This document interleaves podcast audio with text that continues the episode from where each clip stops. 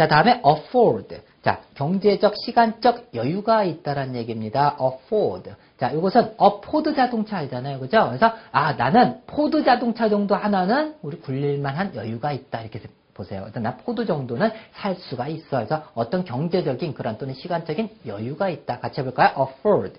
다시 한번 afford. 됐죠, 그죠? 자, 그리고 파생어 affordable. 이게 토익에 출제가 된 단어입니다. affordable. 그래서 가격이 알맞은, 적당한 이런 뜻으로 쓰여요. 그래서 affordable 해서 끝에 ABLE가 붙었죠. 그래서 내가 포드 자동차 정도는 이건 내가 살만한데, 포드 자동차는 살만한데 그 정도로 가격이 내가 적당한데 내 경제적 여유가 될 만한데, 즉 적당한데, 가격 등이 적당한 이런 뜻으로 쓰입니다. affordable. 같이 해볼까요? affordable. 다시 한번 affordable. 그래서 살만하다, 즉 가격이 알맞은, 적당한. 자, 됐죠, 그죠? 그래서 어떻게 쓰이나 이거 한번 예를 한번 보세요. 예를 보면은 예문 I can't afford to rent this car. 자, 나는 이 차를 렌트할 만한 여유가 없다라는 얘기죠, 그죠? 예, 그래서 빌릴 만한 여유는 없습니다.